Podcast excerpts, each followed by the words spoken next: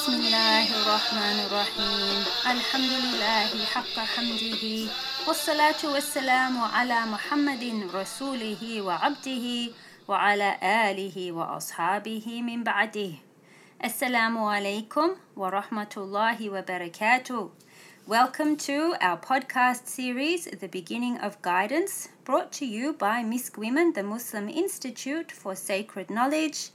My name is Umm Abdullah, and welcome to episode 21. Today, inshallah, we will be covering two chapters in the book, which include the etiquettes of the congregational prayer and also the etiquettes of the Jum'ah prayer, the Friday prayer. Inshallah, before we start, let's begin with our dua for seeking knowledge from the erudite and great scholar Imam Haddad.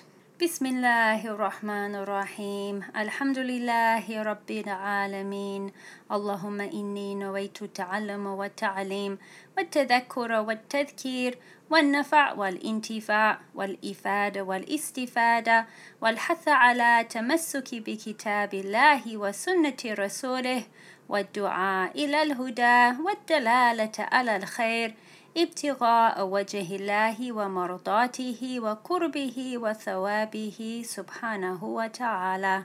آمين. You can find that as we mention every time on our at Misk Women Instagram page. And also come and join us on Facebook in our private group Misk Women Halakha. Okay, inshallah, today's episode is covering quite a bit of content and it's all got to do with etiquette.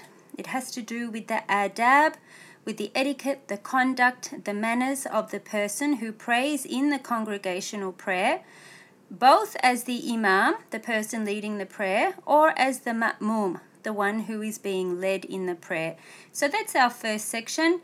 Then, inshallah, we will continue with the next part of the book, which includes the etiquettes for the Friday prayer for the person who is prepare for the person who is preparing to attend and how one should conduct oneself throughout the khutbah, throughout the sermon, and various adkar and extra salahs to read and pray both before and after. inshallah Imam Ghazali, may we benefit from his knowledge in the two abodes, Amin, says, Adabul Imamati wal Qudwa, ينبغي للإمام أن يخفف الصلاة قال أنس رضي الله عنه ما صليت خلف أحد أخف صلاة ولا أتم من رسول الله صلى الله عليه وسلم He begins by saying that the most important element of the prayer for the Imam is that he should make it brief.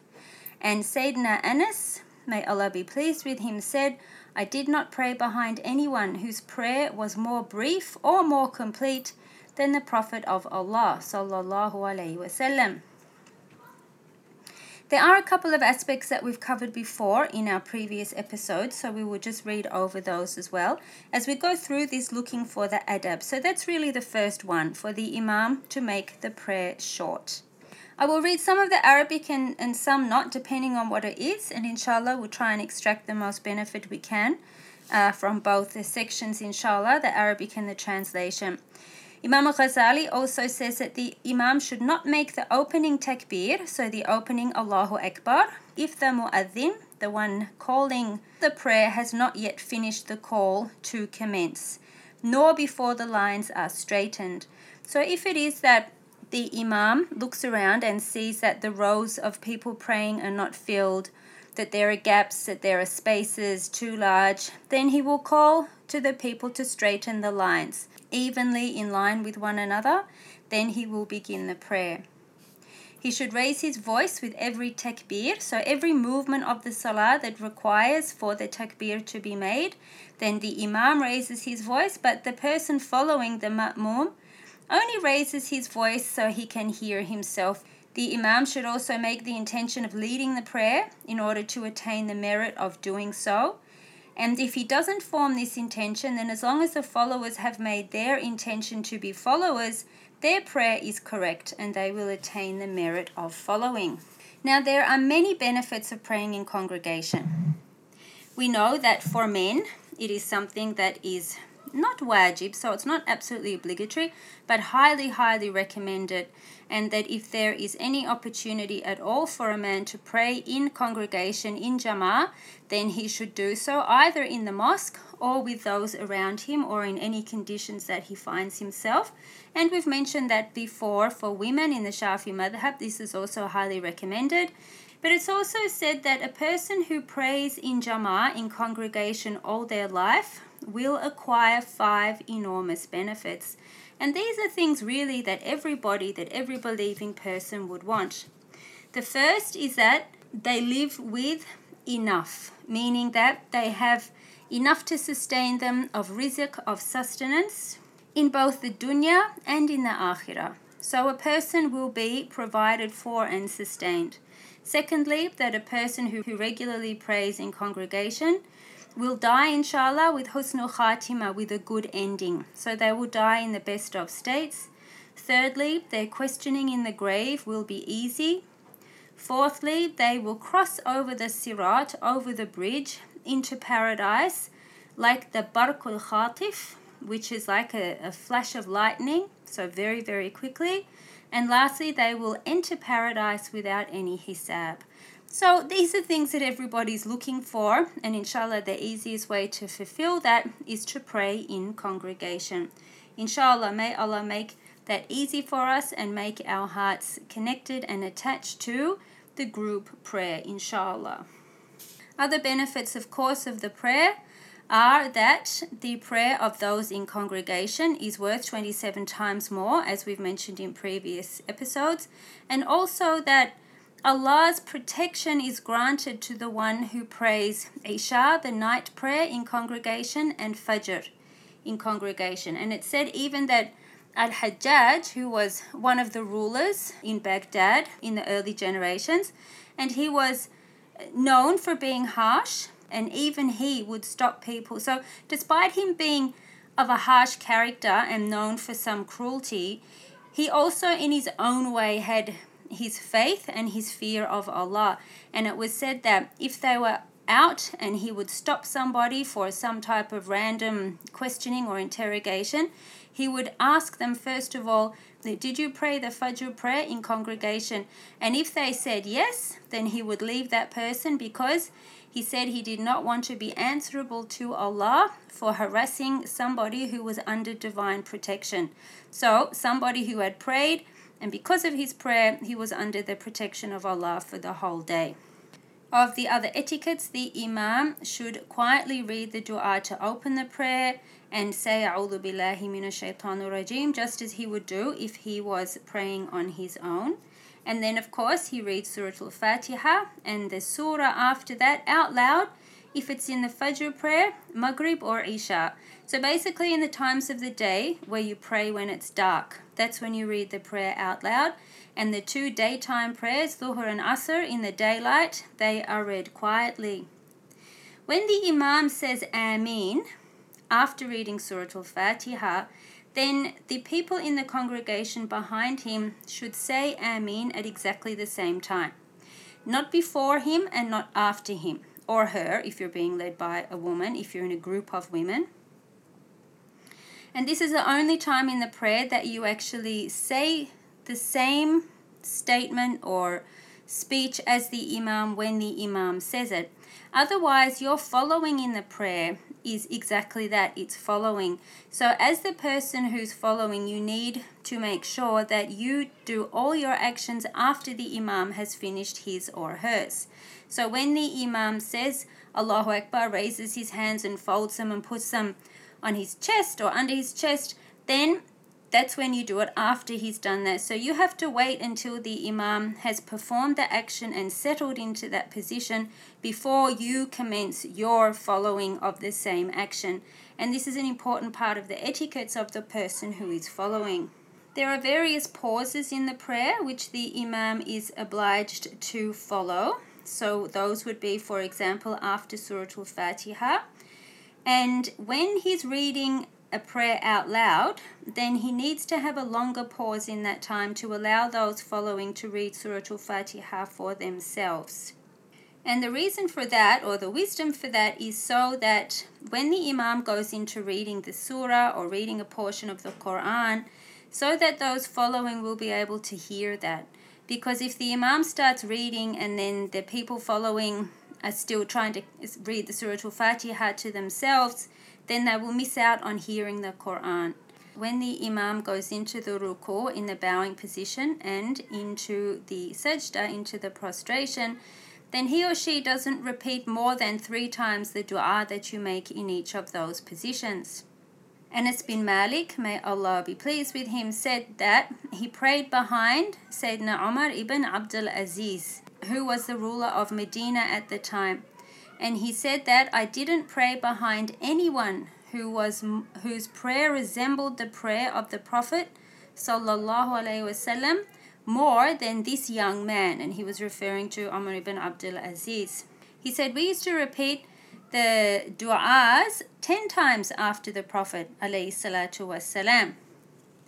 And so, how were those two views reconciled? And Imam al Jawi tells us that we know that the Imam should not read more than three times, but here we have a hadith telling us that the Prophet wasalam used to read 10 times. So the way that this has been reconciled is that, and this is mentioned in the Ihya Ulumuddin, is that when the Imam is with a group, a mixed group of people, which is basically anyone from the community, then he reads it only three times. However, if the Imam knows that those who are present in the prayer and praying behind him are people who are seriously committed to their deen, then it's okay for him to read up to 10 times because he knows that that will please them. That the longer their ruku and the longer their sujud is something that will make them happy. So then it would be permitted for him to do that. Also, the Imam shouldn't read anything more in the tashahhud. So in the first sitting after the first two rakahs, after he said Allahumma salli ala Muhammadin wa ala ali Muhammad. So that's when he should stand up and go into the third rakah and not read anything longer or anything after that. So this is also mentioned by Imam Ghazali as one of the etiquettes of the Imam, the person reading the prayer.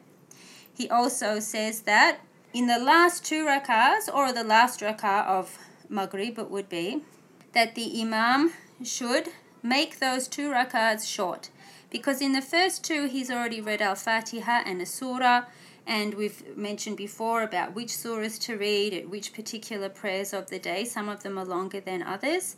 And that in the last two rakahs, then he should just read Surah Al Fatiha and make those rakahs quite short.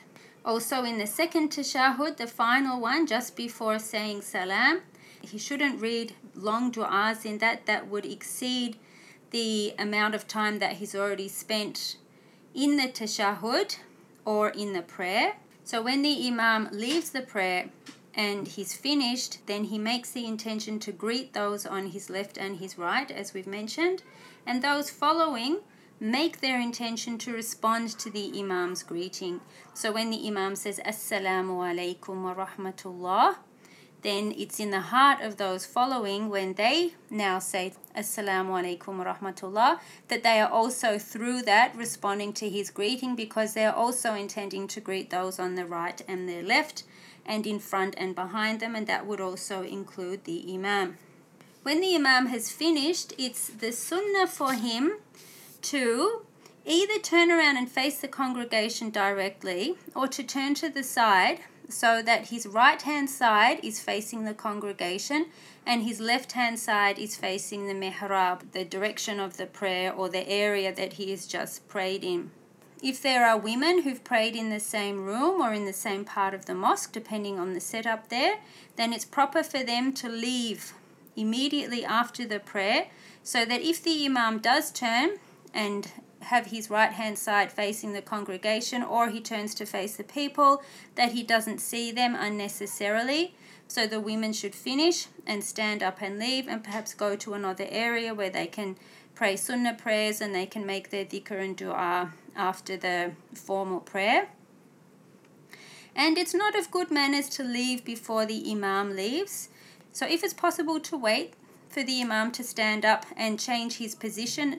He might go to another part of the mosque or the room to pray sunnah prayers, depending on which prayer it is, but that would not be after Fajr or after Asr, but after the other ones. So if you wait for him to either do that or to leave, then that is of the better etiquettes for the person who is following, except of course if it's absolutely necessary for you to bolt out of the mosque, for example, then you have to do what you have to do. But if it's not, then you wait and the Imam should go to another part of the mosque and preferably to the right hand side. And Imam Ghazali says that if he goes to the right hand side of the area that he's prayed in, then that is more preferred to him. Also, what's most important is that the Imam, when he is making the dua, and particularly in the kunut, so when he says Allahumma ahdina fi man hadait, that he doesn't read it Allahumma ahdini so he doesn't make it, Oh Allah, guide me, which is singular, but that he makes it Allahumma dina, Allahumma guide us, so that he makes it plural.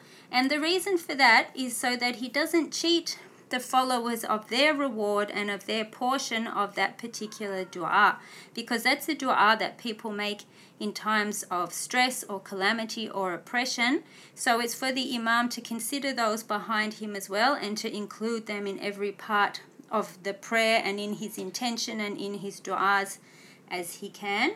And also, when the congregation is standing in the kunut and the Imam as well, then Imam Ghazali says not to lift the hands. However, the stronger and more preferred position is that you do raise your hands in that dua, but you do not raise your eyes to the sky. Now we know that the qibla or the direction for the dua is the sky. So when people raise their hands and they supplicate outside of the prayer, then it's a sunnah to look up.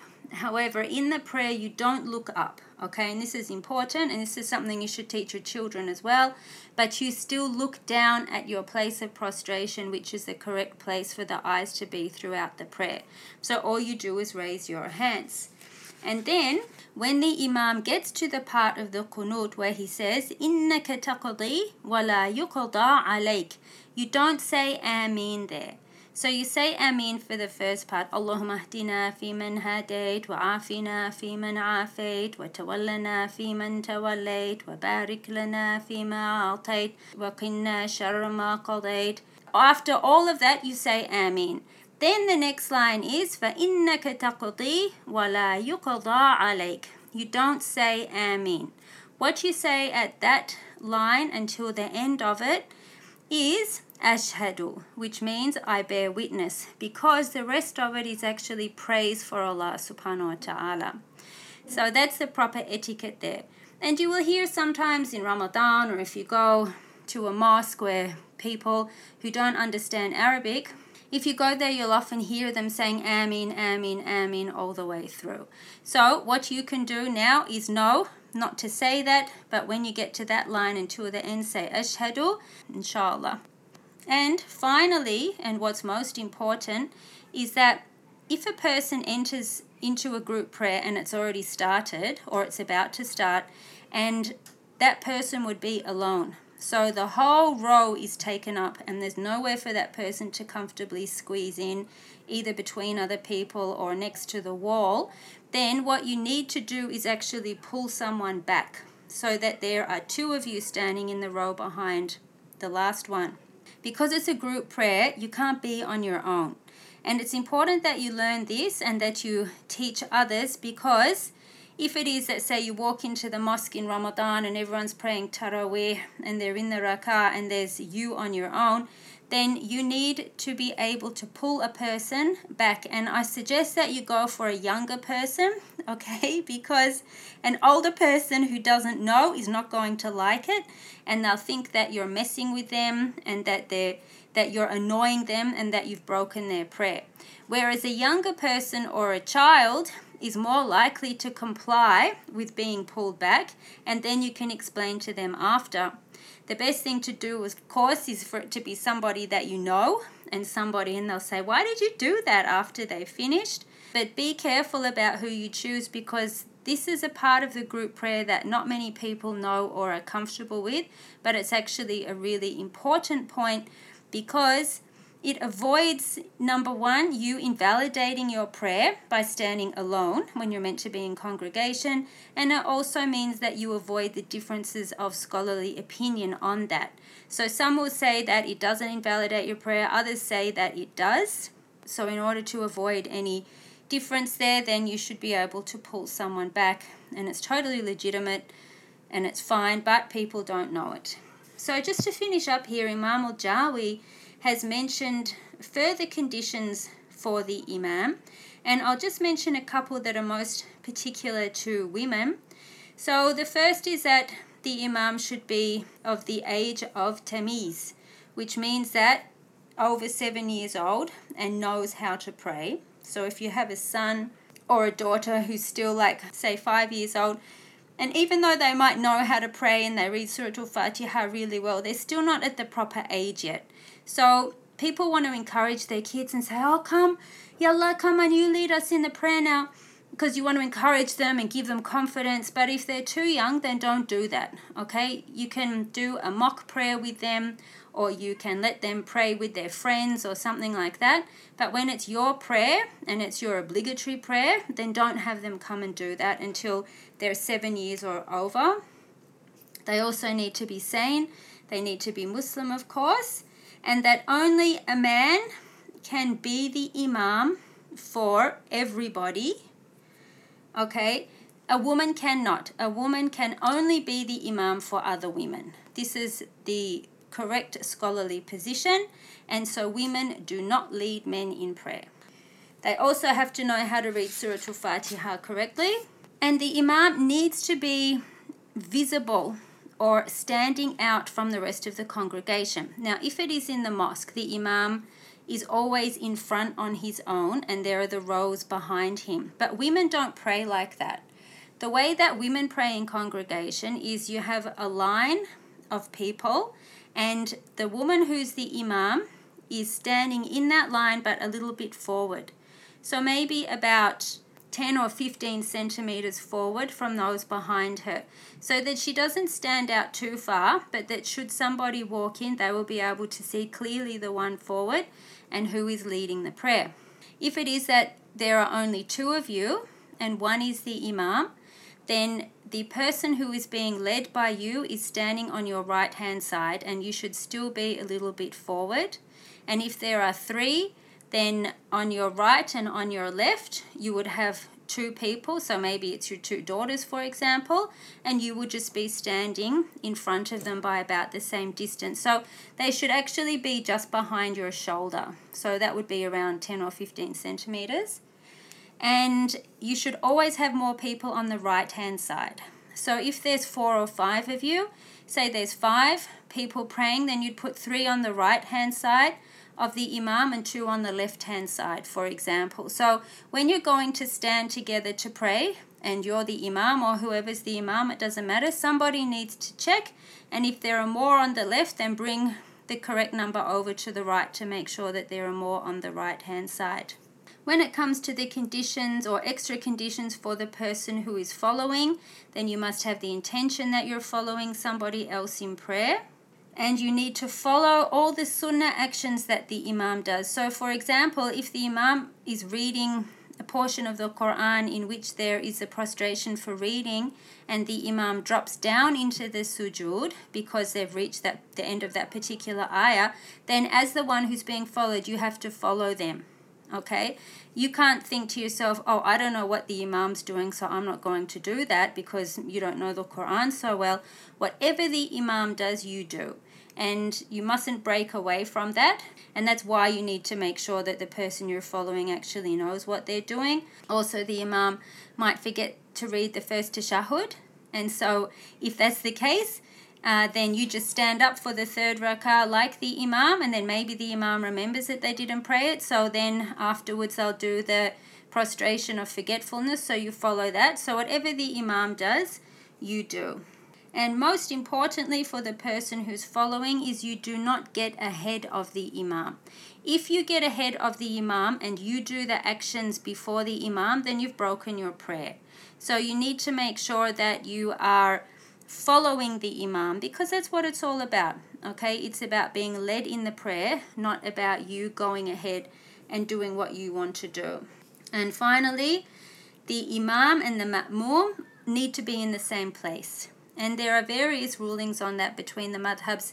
If you could be, for example, the imam's inside the mosque and the mosque is full, so the person needs to pray outside, say in order to get the Friday prayer. Should the door be open or closed? So in the Shafi madhab, the door has to be open, but in the other madhahib, it's not necessarily the case. You need to make sure that at the very least you're in the same place and whatever other rulings about walls and doors and things being open, then you need to check what they are and inshallah try and fulfill that to the best of your ability. So now we go on inshallah to the etiquettes for Jummah for Friday. And what's really important about having these two sections together is that they show us just how communal Islam is. And Islam is a religion which is very much about ourselves and our own journey and the state of our hearts and purifying ourselves, but never at the expense of the group. So, the way that we better ourselves is through service to others and lowering ourselves to others and thinking, how can I best benefit? Because every single thing in this religion is about bringing benefit to oneself and bringing benefit to others. So it's very important that we understand that our most fundamental pillar of our worship, which is our prayer, is something that has a very communal aspect to it. And the greatest manifestation of that is the Friday prayer, because that's the one time in the week when the whole community, and it's compulsory on men to attend the Friday prayer so that the whole community can come together in one place once a week to pray together, to hear the sermon, which should be of benefit, and to have fulfilled something beneficial together. And of course, the rest of the prayers, as we've said, it's always great to be in congregation, but that one in particular, and because it falls on a Friday, which Imam Ghazali tells us, he says, Know that Al Jum'ah Eidun lil Mu'min. So know that the Jum'ah prayer is the Eid. It's the day of happiness. It's the best day of the week for the believer. And it's also the day with the best prayer. And it's the most noble day that Allah subhanahu wa ta'ala has chosen for this ummah for this ummah of the Prophet sallallahu alaihi wasallam. And it said in a hadith, من مات يوم الجمعة أو ليلة الجمعة كتب له أجر شهيد ووقي فتنة القبر. So whoever dies on Friday or the night of Friday, he's written as a martyr and he's protected from the trials of the grave. And just to make sure that you understand that when we talk about the night of Friday, it's actually Thursday night because the way that time is organized is that when Maghrib, the sunset comes, that's the end of that day, and the setting of the sun is the beginning of the night for the next day. So when we think about Thursday night in a regular sense, we have Thursday night, Friday morning, but that Thursday after Maghrib is the beginning of Friday. And that also is a very Mubarak and blessed time, and is the time when we should start our istighfar. And Imam Ghazali tells us that's the first thing how to prepare for Friday is to start on Thursday night doing abundant amounts of tasbih, of dhikr, and istighfar, seeking forgiveness and making dua. He also says that you should intend to fast on a Friday, but only if you are going to fast the Thursday or the Saturday. So it's not good to fast Friday on its own. But if you fasted Thursday as a part of your weekly fast, like fasting either Monday or Thursday, then intend to fast Friday as well, inshallah. Or if you decide that it's the weekend and you want to fast Friday and then go on to fast Saturday, then that's recommended to do that. So you should always have the best of intentions to do as many good things as you can on a Friday because it's the most blessed day of the week. When Friday has come, then it's a very, very confirmed and practiced sunnah to take a ghusl, which is a ritual purificatory bath. And it's a sunnah practice, it's not compulsory, but it's so highly recommended that it's almost as though it's compulsory. And that's for the person who intends to go to the mosque. So that would be for men who are going, and also for women if they want to attend the Friday prayer as well and they're able to do that, so that everybody goes to the mosque once a week clean. And Imam Ghazali tells us to wear our best clothes and to for men and to adorn themselves in a white thobe or in white clothes because it is the most beloved to Allah subhanahu wa ta'ala and that a person should also use perfume. So perfume there meaning not those spray ones like you get in the department stores but perfume oil. And there's no alcohol in those oils either. So for those who follow the view that alcohol is najasa and ritually impure, then you would have to use perfume oils. And what's recommended of perfume is that for a man, it's a perfume with a strong smell and a light color, and that for women that they use perfume with a light smell and a strong color. He also recommends that the person goes to the lengths required to clean themselves by removing unwanted bodily hair, by cutting the nails and trimming the moustache so that the top of the, the redness of the top of the lip is shown. And it, he also mentions here, this is Al Jawi in the commentary about the order in which a person should cut their nails. And so a person starts with the pointer finger on the right hand and cuts to the small finger then starts with the little finger on the left hand and then cuts all of them in order until the thumb and then finishes with the thumb of the right hand. And for cutting toenails, and this is sunnah of course, then one starts with the baby toe on the right foot and then keeps going in that order straight across until they finish at the baby toe of the left. There are other ways of cutting the fingernails as well, but that's the one that's mentioned here. Imam Shafi says, it's like a saying, and he says, Man nadafa thawbahu qalla hammu. So whoever cleans his thobe or his clothing, then he reduces his amount of concern or grief or things that are bothering him. وَمَنْ طَابَ رِيحُهُ And whoever's smell is good, zada aqluhu. Then his intellect or his comprehension and understanding of things is increased and enhanced. So there are many benefits of using perfume. The Prophet ﷺ said in a hadith that of the things of the dunya that are the most beloved to him are perfume and to be in the company of his women. And then he also said, وَجُعِلَ كُرَةَ عَيْنِ فِي الصَّلَاةِ He said, and the thing that is most beloved and blessed and brings the coolness to his eyes is the prayer. Then it's highly recommended that a person goes early to the mosque. And there is a very well known hadith here, and it says, the Prophet ﷺ said, من راح إلى الجمعة في الساعة الأولى فكأنما قرب بدنا ومن راح في الساعة الثانية فكأنما قرب بقرة ومن راح في الساعة الثالثة فكأنما قرب كبشة ومن راح في الساعة الرابعة فكأنما قرب الدجاجة ومن راح في الساعة الخامسة فكأنما قرب بيضة فإذا خرج الإمام طويت الصحف ورفعت الأقلام واجتمعت الملائكة عند المنبر يستمعون الذكر. So that means that there are five hours or five portions of the morning between the rising of the sun until when the Imam comes out after the Adhan has been called and he comes to the mimbar and stands there ready to give the khutbah, to give the sermon.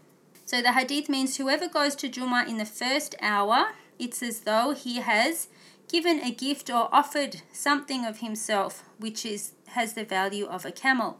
And whoever goes in the second hour, it's as though he's offered something with the value of a cow. Whoever goes in the third, then he's offered a sheep. Whoever goes in the fourth hour, it's as though he has offered a chicken. And whoever goes in the fifth hour, which would be closest to the time when the Imam comes out, it's as though he's offered an egg. Then, when the Imam comes out, then the scrolls are folded up and the pens are lifted and the angels gather around the mimbar, around the pulpit, and they listen to the dhikr. So they listen to what's being said. Now, people often ask, like living in the West or living in countries where mosques are closed between prayer times, so what do we do then? So, how how do we go five hours early? I mean, we have work, number one, we have other responsibilities. Friday is not a holiday in those countries, unlike it is in the Gulf and uh, other Arab countries. So, what do we do? And it would appear that we're going to miss out on this great reward. But Imam Malik, rahimahullah, has said that those five hours or five time periods actually begin after the adhan of dhuhr. So once the time comes in, then it would be about five minutes before the Imam comes out. And so they are the five hours or the five times. So, inshallah, if you get there just before the adhan, then you will have made it as the one who came uh, in the first hour of those five, inshallah. On that point, Imam Ghazali also says, وَيُقال أن الناس في قربهم عند النظر إلى وجه الله تعالى على قدر بكورهم إلى الجمعة. It is said that the closeness of people to seeing and experiencing and witnessing the countenance of Allah subhanahu wa ta'ala, and this is a reference to in the Jannah, the Kathib al Abiyad, the white dune, when the people of Jannah on Friday in Jannah go to this white dune, and there they will see the countenance of Allah subhanahu wa ta'ala manifested, and that the closeness and proximity of a person in there witnessing that will be commensurate with how early they were in their going to attend the Jummah prayer. There's also another hadith in the commentary, Imam Mujawi mentions this one where the Prophet والسلام, said, ثلاث لو يعلم الناس ما فيهن لركبوا الإبل في طلبهن. There are three things that if the people knew what was in them of goodness, then they would even ride a camel to attain them. الأذان والصف الأول والغدو إلى الجمعة.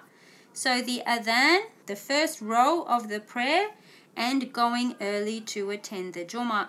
And Imam Ahmad ibn Hanbal says that the best of those is going early to Jummah. When a person attends the Jummah, Imam Ghazali says that they should fatlub as-saf al They should try and get into the front row.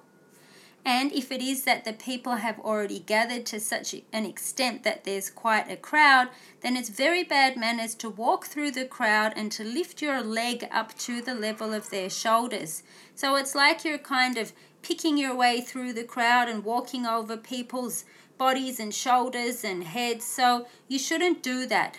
But if it is that the people can move slightly apart and allow you to pass through, then that would be the best thing. And if it is that you cannot get through, then you should just stay where you are and not make yourself annoying to people. And also, once people have begun praying, if you come late, and this is at any time, then you shouldn't walk in front of people when they're praying. That would be in an ordinary situation. Around the Haram in Mecca and Medina, this can often be a different situation, but in your ordinary daily life and your regular attendance at Jummah, then you don't do that. You just arrive where you arrive and pray there. And most importantly, when you do get to the mosque, Imam Ghazali says, وَلَا تَقْعُدَ حَتَّى تُصَلِّيَ التَّحِيَّةِ وَالْأَحْسَنُ أَن تُصَلِّيَ أَرْبَعَ رَكَعَاتٍ So he says, don't sit until you've prayed the greeting prayer for the mosque, and the best is to pray four rakats. And he says that there are four surahs that you should read in those four rakats. And the reason why is because it's narrated in a hadith that أن من فعل ذلك لم يمت حتى يرى مقعده من الجنة أو يرى له it said that whoever does that, prays those four rakahs with these four surahs, that he won't die until he has seen his place in the Jannah. And he says that it's sunnah to read. In the first one, he should read Surah Al-An'am in the second Surah Al Kahf, in the third Surah Taha, and then Surah Yasin, which are all very, very long surahs. Then he says if you can't do that, then read Surah Yasin, Surah Dukhan, Alif Lam Mim Sajda, and Surah Al Mulk. And if it is that you can't do that, then in each of those four rakahs, you should read Surah Al Ikhlas 50 times. And there is another long hadith which explains that, where Sayyidina Ali uh, mentioned to the Prophet والسلام, that he was reading the Quran but having trouble retaining it. And so the Prophet ﷺ gave him this advice and he said, Do it on a Friday and then every second Friday after that until you feel that your situation, your condition has changed. And so Sayyidina Ali, may Allah be pleased with him, came to the Prophet after a couple of weeks and he said he did it every week. And now, whatever he hears or knows or reads of the Quran stays with him and it doesn't leave him. And it's as though when he hears it, that he's actually looking at it. So inshallah that is a good remedy for those of us who are struggling to memorize Quran and texts and whatever else that we are dealing with and trying to learn inshallah. There are many benefits of these surahs. The benefit of reading Surah Al-Kahf is well known and that it is a light for you between one Friday and another. And also it's like it puts down a path of light between you and Mecca. And it also is a remedy for illness and for stomach illness and for leprosy and for other diseases. And also it protects you most importantly from the fitna of the dajjal of the antichrist whose time is coming so inshallah it said if you read the first 10 and the last 10 ayahs of that surah inshallah you'll be protected and the best of course is to read all of it Surah Taha has many benefits, and one of those is that it makes a person incline and love praying in the night and doing good and want to be in the company of the people of Deen, of the pious people. Surah Yasin, of course, has many, many benefits. We could do a whole lesson on that, but it basically makes a person's religion strong Whoever reads Surah Al Sajda, it becomes very strong in their Tawheed, in their monotheism, and they have very sound sense of certainty about Allah's decree and about life and about the hereafter. Whoever reads Surah Al-Dukhan on the night of Friday or during the day, it said that Allah builds for him a house in Jannah and also that 70,000 angels make istighfar for that person until the morning. The other highly recommended practice that a person should commit to every Friday is doing an abundant amount of salat and salam on the Prophet sallallahu alaihi wasallam. And it is said, أكثروا الصلاة علي في ليلة الغراء واليوم الأزهر. so the Prophet himself, peace and blessings be upon him, told the people to make abundant peace and blessings upon him the minimum of which is considered to be 300, although the more you do, the better. And most importantly, that Friday is a day that you spend and commit to your deen. So it's not a day where we should go and waste it on trivial activities or on things that we don't need to do, but we should try and commit ourselves to that. The other really, really important etiquette of the Friday is that you do not speak during the sermon, during the khutbah. And it is said in a hadith that even saying ansit, which means keep quiet, also, which is like keep quiet, like shh, then you shouldn't do that either, and that's considered talking. And the reason why you should not say anything, but perhaps only indicate with gestures that are understood that people should be quiet is because it takes away from the completeness of your attendance, which means what? That it takes away the barakah. And so we don't want that. So, of course, your attendance, your prayer, and things are still valid, but it's devoid of barakah or it has a deficiency in barakah.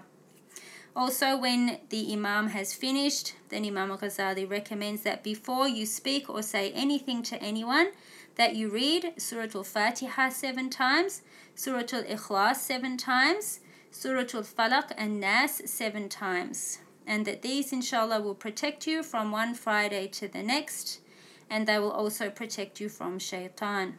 And finally, Imam Ghazali also recommends a dua that we should make, which is Allahumma ya ghaniyu ya hamid ya mubdi'u ya mu'id يا رحيم يا ودود أغنني بحلالك عن حرامك وبطاعتك عن معصيتك وبفضلك عما سواك O Allah, O you who is free from want, O praised one, O originator, O restorer, O most merciful, O loving, enrich me with what you have made lawful, so that I have no need of what you have made unlawful. Enrich me with obedience to you, so that I have no need to disobey you, and enrich me with your grace, so that I have no need of any other than you. And Al Jawi tells us that whoever consistently makes this dua, this supplication, then Allah will enrich him from his need for dependency on creation. So He will free you from thinking that you need to depend on others and that He will provide you with sustenance from where you don't even know, so from where you couldn't consider. Then it's recommended to pray two or four rakahs after that. And Imam Ghazali says a person should stay in the mosque in itikaf in their spiritual seclusion until Maghrib or at least until Asr. However, Al Jawi says if a person fears by doing that that they'll end up falling into some useless and trivial talk, then they should leave and go home. And that on the way, they should remember Allah, they should think about His bounties, they should thank Him for the divine grace that has been bestowed upon them. They should fear their shortcomings and they should keep an eye on their heart and some surveillance over their heart and their tongue until the setting of the sun. Because, and this is very important, there is an hour or a time in the day on a Friday which is hidden, and that is the time in which du'as are answered. And Imam Ghazali says that it is hoped that you will be one of those who meets that time or who attains that time where your du'as will be answered and that you are in a state of humbleness and fear of Allah subhanahu wa ta'ala. It's also recommended that you don't waste your time with spending your hours of that precious and most Mubarak day in the company of people who don't benefit you, but that you should only be with those or seeking knowledge that calls you away from this dunya and calls you to the akhirah, that calls you to the next life, because that is the definition of beneficial knowledge. And Al Jawi recommends another dua Allahumma inni a'udhu bika min ilmin la yanfa'u wa qalbin la yakhsha'u wa 'aynin la tadma'u wa nafsin la tashba'u wa 'amalin la yurfa' wa du'a'in la yusma' O Allah, I seek refuge in you from knowledge which is not beneficial, and from a heart which has no fear, and from an eye that doesn't cry, and from a lower self which is never satisfied, and from deeds which are not raised to you for acceptance, and from a supplication that is not heard. So he says, if that's the type of dua that you are encouraged to make on a Friday, then how could you possibly spend the day in heedlessness, not remembering Allah, and just satisfying your lower self and forgetting that this is a day, the one day of the week that's been set out for you to benefit from the most? He also says that because we don't know when the hour that our supplication will be answered, that there's no harm in making this dua. Allahumma inna nas'aluka fiqhan fid din وزيادة في العلم وكفاية في الرزق وعافية وصحة في البدن وتوبة قبل الموت وراحة عند الموت ومغفرة بعد الموت ولذة النظر إلى وجهك الكريم يا أرحم الراحمين ويا خير المسؤولين which is very similar to the dua of Sheikh Abu Bakr bin Salim, which is highly recommended and is in the Khulasa, the book of supplications and invocations. And it means, O Allah, I ask you for understanding in deen, an increase in knowledge, and enough sustenance, and physical well being and health, and that I should repent before death and have comfort when I die or at the time of death, and forgiveness after death, and that I should be granted the joy and the sweetness and blessing of witnessing your majestic countenance, O most merciful of the merciful, O the best of those who are asked. Imam Ghazali says that perhaps that hour, that most blessed and Mubarak time in which the dua is answered. It could be in any time, but for the most part, the scholars have agreed on that it's probably towards the end of the day. So that's why between Asr and Maghrib on a Friday, you, you should, to the extent possible that you can, make lots of dua and busy yourself in dhikr and remembrance and salawat at that time. And he concludes by reminding us that we should strive to pay some charity or to be helpful in some way, even if it's a little bit because on that day the sadaqah, the charity that you pay, actually increases. And that we should try and do as many good deeds as possible from praying, fasting, giving charity, uh, reading Quran, making dhikr, itikaf in the mosque. And he says, what ribat and ribat is waiting from one prayer to the next prayer so it's being connected and joined to the mosque and he says وَجَعَلْ هَذَا الْيَوْمَ فِي الْأُسْبُوعِ خَاصَةً لِآخِرَتِكَ So make this one day of the week exclusively for your afterlife فَعَسَاهُ أَنْ يَكُونَ كَفَارَةً لِبَقِيَةِ الْأُسْبُوعِ as perhaps he says it might be the expiation for everything that has befallen you for the rest of the week. So, in conclusion, inshallah, we ask Allah to give us the deeds and grant us with the deeds which are the most blessed to perform in the most blessed times and to keep us away from doing things that would displease Him in those blessed times. Inshallah. So we ask Allah for afwa and afia, fi wa dunya wal akhirah.